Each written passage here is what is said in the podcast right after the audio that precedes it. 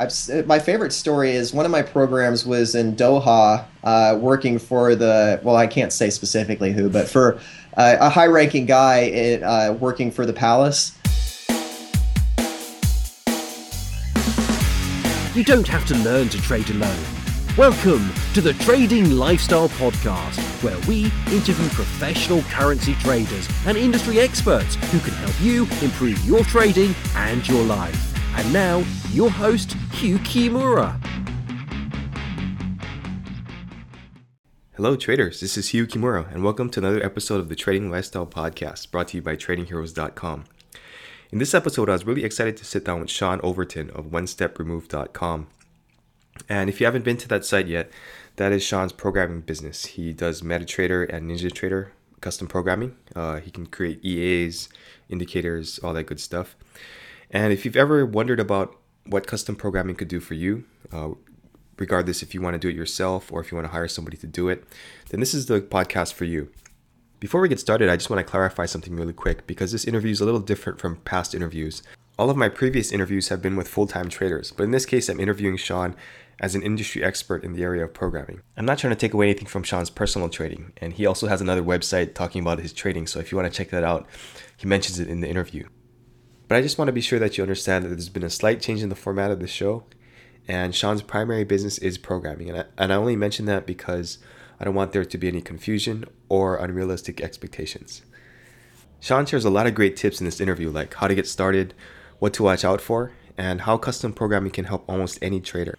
So keep your notebook handy, and I hope you enjoy the interview. Before we get started, I know you've heard this before, but I have to say this. This podcast is for educational and entertainment purposes only and is not investment, trading, or financial advice of any kind. But in this episode, there might be some advice on archery for sea lions. As you know, Forex or any type of trading is very risky and you could lose all of your money. Seriously. And finally, past performance does not indicate future results. All right, now on to the show. Hey, Sean, thanks for coming on the show. Yeah, thanks for having me. Um, so uh, if people don't know about Sean, his uh, website is one step onestepremoved.com, right? Yes, it is. And uh, you do MetaTrader and Ninja Trader programming, right? That's correct. Okay, cool. So, how did you first get into uh, programming? I started out as a broker at FXCM mm-hmm. and I was working on the automated trading desk. But uh, when I first started, I was trying to day trade. Mm-hmm. So, in between making 100 phone calls a day, I was trying to day trade. and that is an awful idea. If you have that in mind, I do not recommend it. Uh, you got to either trade or do your job. You can't do both. So when I did automated trading, my it was me looking for a solution because a I'm not a good discretionary trader, mm-hmm. and b I wanted to know that I really did have an edge. And for me, being on the systems desk, I had access to guys that made automated trading strategies for a living. Nice. Uh, so I got world class training and had, just was able to soak up what they knew and branch out on my own. Mm-hmm. Okay, so you're trading your own systems right now, right? Yes, I am. Okay, cool. Um, is there a platform that's easier to program for? Do you think? Uh, it depends on what you're trying to do. Mm-hmm. I like MetaTrader for execution uh, because it's super easy. Mm-hmm. So if I was trying to run some kind of high frequency scalping strategy, MetaTrader is a terrible idea. Uh, it doesn't support lightning fast execution. Mm-hmm. But if you're trying to just trade on one hour bars or four hour bars, it's fine uh, because for me, uh, extra quarter second of latency isn't make or break for the strategy. Uh, but for research, I don't like using MetaTrader at all. I love NinjaTrader because getting super high quality data is pretty easy, mm-hmm. and I feel a lot more confident with the backtesting facilities in NinjaTrader. Oh, okay. So what I do with most of my strategies is I do the research in NinjaTrader, and then when it comes time to execute them live, I use either NinjaTrader or MetaTrader, depending on the broker. Ah, I see. Interesting. Okay, very cool. Um, is there a certain type of person do you think that um, does better with a automated system as opposed to discretionary? Yeah, absolutely. Uh, in automated trading, it, it, depends on your personality, right? So there are some people that have to be hands involved mm-hmm. in order to succeed. Uh, for me, the less I do, the better I do. okay. uh, and the reason is I don't think about it. For me, automated trading is an emotional detachment, and that's how I separate myself from drawdowns. Mm-hmm. Because if the system is losing, well, it's not my fault. I'm not even trading. right? So I, it's easy for me to just point the finger and say, "Oh, it's the system's fault. I'm okay. I'm not bad." Mm-hmm. Uh, but if I'm going through a drawdown as a manual trader, of course you're suffering those emotions and you're thinking about what am I doing wrong.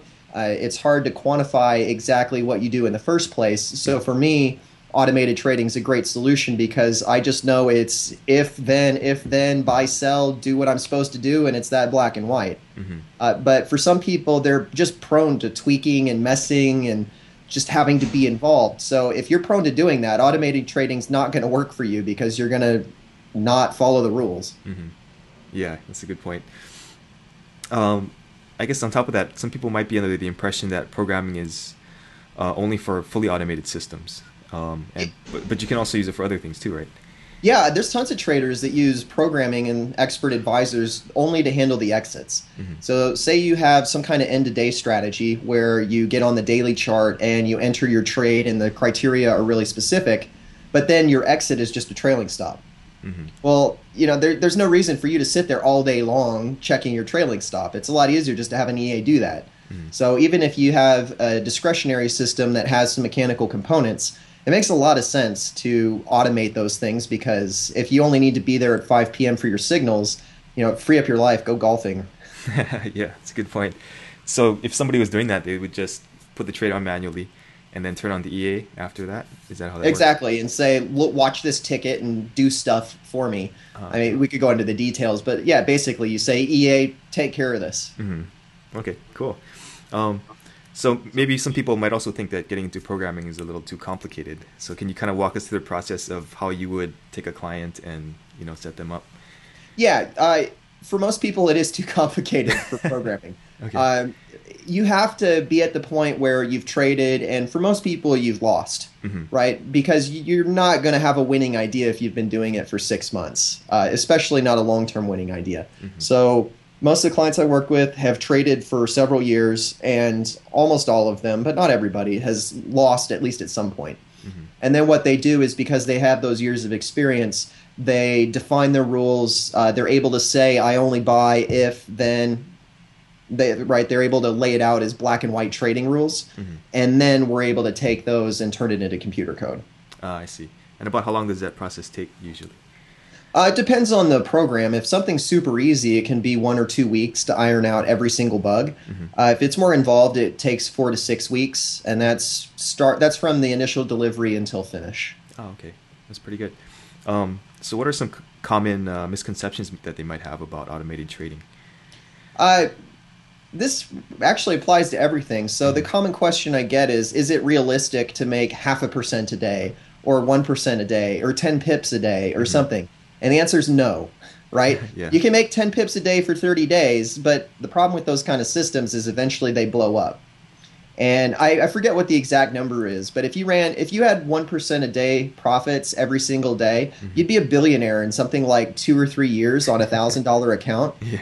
Right. So if people do the extrapolation and they get out of the fantasy Forex dream, those are not realistic expectations. There's no such thing as winning every day for the rest of your life. Mm-hmm. Um, and the most common misconception is that you're going to buy an expert advisor for $197 on the internet that's going to put you on the beach in Costa Rica this time next year.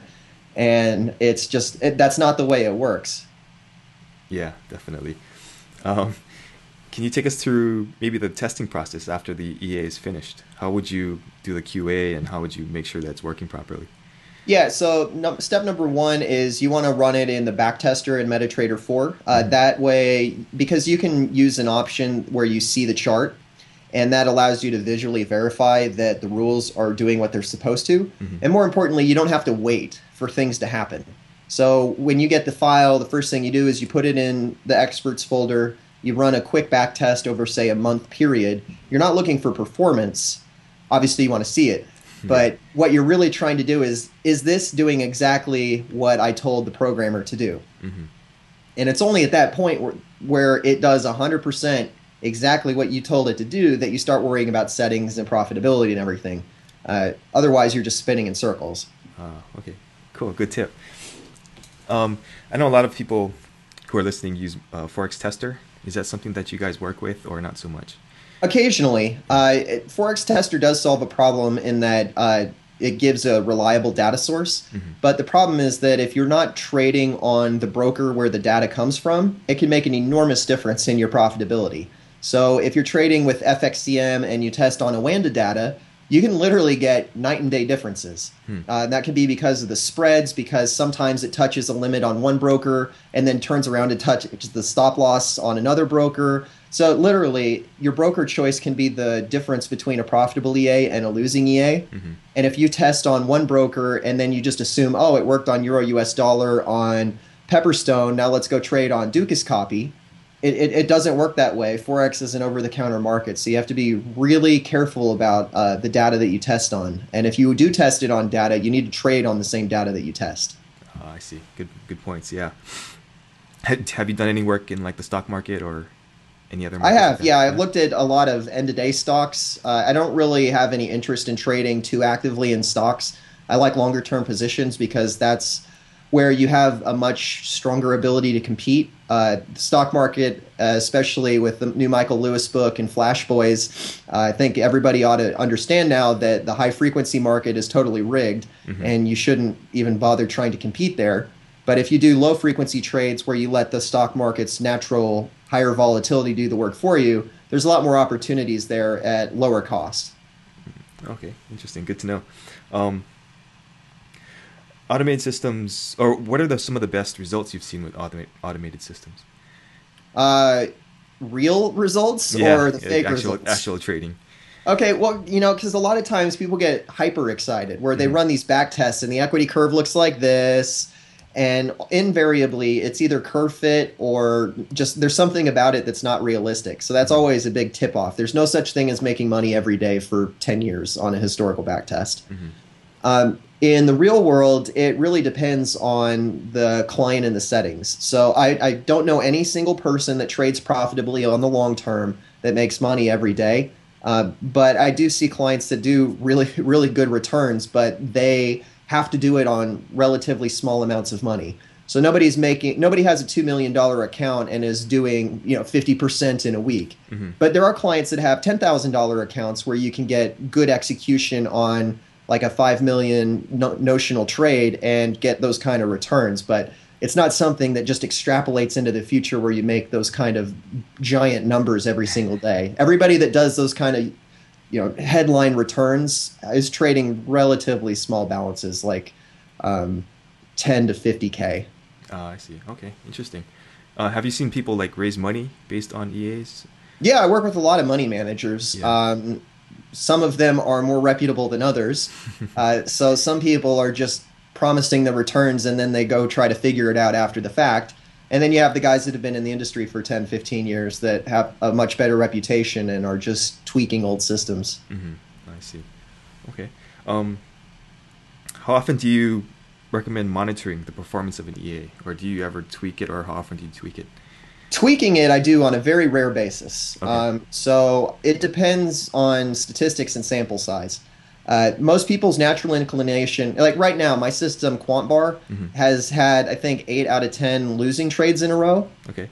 but over time it wins 58% of the time Mm-hmm. right so if you just look at those 10 trades and you're like oh my god it's falling apart i've Yeah. lost 8 out of 10 times right and you know they say oh that's 80% losers but you, you can't extrapolate from 10 trades that's not a valid size that's not reflective of the system. Mhm. you have to look over the long term. So what i do is i look over the historical testing come up with some reasonable bounds of what i would expect for a maximum drawdown. Mhm. and if i'm within those bounds it's you know i, I do monitor and check. I, i'm not just like oh wait for the, the signal to appear. I want to see what's breaking. I want to keep tabs on it.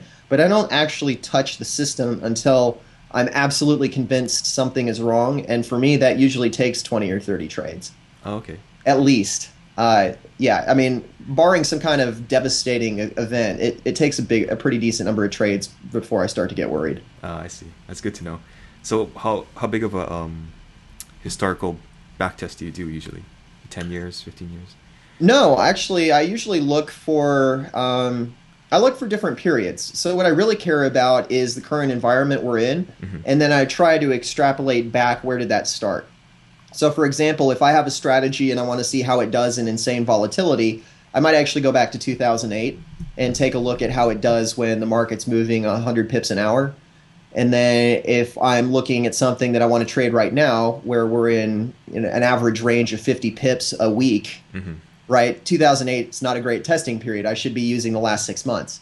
So it usually I don't even bother doing any substant- substantial testing for more than two years uh, because I really don't care how it did two years ago. Mm-hmm. What I really care about is how it does for the next six months. Okay. So I, I'm trying to find a period that's relatively reflective of what we're in now. And then once I've looked at those parameters, I try to extrapolate okay, well, if the market does change, how is it going to do? And if it doesn't change, which is the most likely scenario, mm-hmm. right? Today's weather predicts tomorrow's weather. If it's hot today, it's probably hot tomorrow. Yeah. It's the same thing in financial markets. So I, I assume generally more of the same, but I want to double check in case something does change how am I going to handle it? Mm, I see. Okay, so you kind of is that kind of your time period, like six months? You kind of just roll that forward and just review. Yeah, about that. I want to feel confident that it should work for the next year. Mm-hmm. But there's no such thing as a strategy working for the rest of your life. If it does, awesome, you know, happy days. yeah. But I fully expect to be on top of it and probably need to be tweaking things every six months to 12 months. Oh, I see. Okay. So do you have stuff ready to go? Like, okay, this system, I'm going to plug this system in if you know volatility shoots up or something like that, or is it just more of a gradual changing up? It's a gradual building process. So mm-hmm. it's only now where I've really had the time to develop my own systems instead of everybody else's, mm-hmm. and it so it really it comes off the press when it's ready. Yeah. And and that's how I build is just slowly accumulate and diversify because I'm not looking for one holy grail system. I'm looking for I'd ideally like to run five or 10 systems on 10 or 20 different currency pairs. And mm-hmm. then if I had a big enough account, I'd like to run it in equities and futures and Forex and just diversify so that I have good systems, but I don't want to have all my eggs in one basket. I'd love to have ranging systems, trending systems, and have it on all different types of markets. Uh, okay, yeah, that makes sense. Just diversify. And um, so if there are some people out there who are looking to get into programming, how would you recommend them getting started? Uh, I learned with a book called Learn to Program C by John Smiley. Okay. Uh, I think it's still in print. It comes in and out of print, but it's one of the best self help programming books you'll find. Um, I have a history degree, right? and I started a programming business. Uh-huh. So that's the way I learned is uh, I just I opened the book and went through all the exercises and then eventually uh, started learning the individual trading platforms. Mm-hmm. But you do need the background in knowing what a function is. You need to know what a variable is. Uh, and once you have that and you can work in a generic language like C or C sharp, mm-hmm. then you can dive into the broker specific or the platform specific languages and move along a lot quicker than you otherwise would. Oh, I see. Okay. Have you gotten into those other um, platforms very much? Like FXCM's one or yeah, I kicked around. I kicked the tires on FXCMs, but it, it, it actually that what I expected to happen ha- did happen. They pulled their platform. Oh, okay. Uh, most people don't want to get too invested in broker specific platforms because then you marry the broker, mm-hmm. right? So if they ever slip you 30 pips on a trade where you got executed on your other broker just fine, well, you can't do anything about it because you probably invested months of programming work getting it up in their system. Mm-hmm. So really, your best advantage to working with MetaTrader, NinjaTrader, cAlgo, all those types of platforms is that if you don't like your broker, you have the exact same source code and you just move your business. Mm-hmm. Yeah, that makes sense. Um, getting back to people programming, I guess what are some common pitfalls you see if people want to learn how to program and are programming for the first time? What kind of mistakes do they make? Um, you don't see it too often because you're not going to do anything remotely successful until you've probably programmed for several hundred hours. Mm-hmm. Um, especially with trading, because you might get it working on the back tester, but then things go wrong in live testing.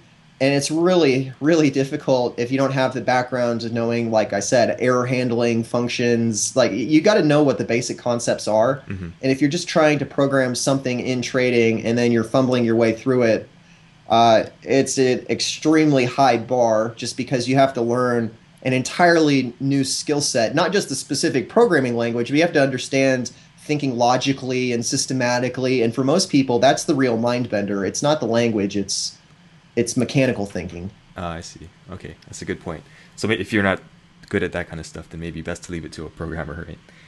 Yeah, I mean, I you know I learned how to program. It's certainly possible, but mm-hmm. like I said, I spent I wasn't any good at it till I did it for 500 or a thousand hours. So you know, it's like uh, you, you know, how important is it to to you to save a couple hundred bucks? Uh, if you're going to program for the rest of your life, then definitely it's worth the time to learn. But if you're just wanting to program a system or two, it's not a good use of your time. Yeah, good point. And same here. I was a biology major, and I actually had programming jobs, but I'm not very good at it, and I don't like doing it. So I would rather have somebody else do it.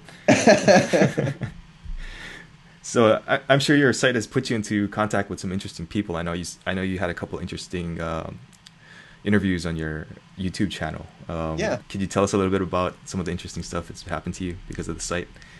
Yeah, um, it mainly travel. So okay. uh, I've, my favorite story is one of my programs was in Doha, uh, working for the well, I can't say specifically who, but for uh, a high-ranking guy in, uh, working for the palace. Mm-hmm. So he was there for six weeks, uh, getting waited on by staff. They had he had a personal butler. And uh, every time he would sit down at the dinner table, because him and the trading team would all eat together and stay in the same house, you know, they would like be there holding his chair and getting him tucked in, and you know, it's like it's like staying at the Burj Dubai, but uh, except you're in the guy's personal residence. Wow. Um, that that's probably the most eclectic story, but. I've got to go to Turkey. I've been to Germany, all across Europe. Um, so uh, it's really fun because you get to meet some not really they're not high profile people most of them are in the shadows but they're managing pretty consi- pretty large amounts of money mm-hmm. um, and it's really interesting seeing how these things work on the back end because most people's impressions of finance are the Steven Cohens of the world managing billions and billions of dollars mm-hmm. but really there's a lot more money being traded with family offices high net worth individuals that you, you really don't know them unless you just know them because they're not they have no reason to seek publicity mm-hmm. uh, i see yeah, very cool. I, I like that kind of stuff too. The the real uh, hidden hidden traders, I guess. Um, who are some of your heroes or inspirations when it comes to automated trading? Wow, I wish I don't. You know, it's such a small sphere. There's not really anybody to look up to. Uh, the uh-huh. uh, Renaissance Technology is going to be the most uh, the the most prominent because they do not just algorithmic trading, but they do artificial intelligence. So. Mm-hmm uh, that scientific approach, um, they hire no, nothing but physics PhDs, math PhDs, um, and people without backgrounds in trading, and they have some unique approach to uh, working with random numbers to help them predict and find amazing 30 plus percent annual returns managing billions of dollars. So mm-hmm. uh, that would be my happy place, but I'm a long way from it. Uh-huh. Uh, so if I get to aspire to be anybody, I think I'd like to be Renaissance Technologies. Ah, okay, cool. Um, for people who don't understand artificial intelligence, could you maybe give us the 10,000 foot view of that? Yeah, uh, it's kind of like uh, it's the computer looking for the strategy for you. Mm-hmm. So there are various degrees of it. Uh, you can have supervised learning where you're kind of giving it a hint of what you expect to find. And then there's unsupervised learning where you tell the computer, just find me something that makes money.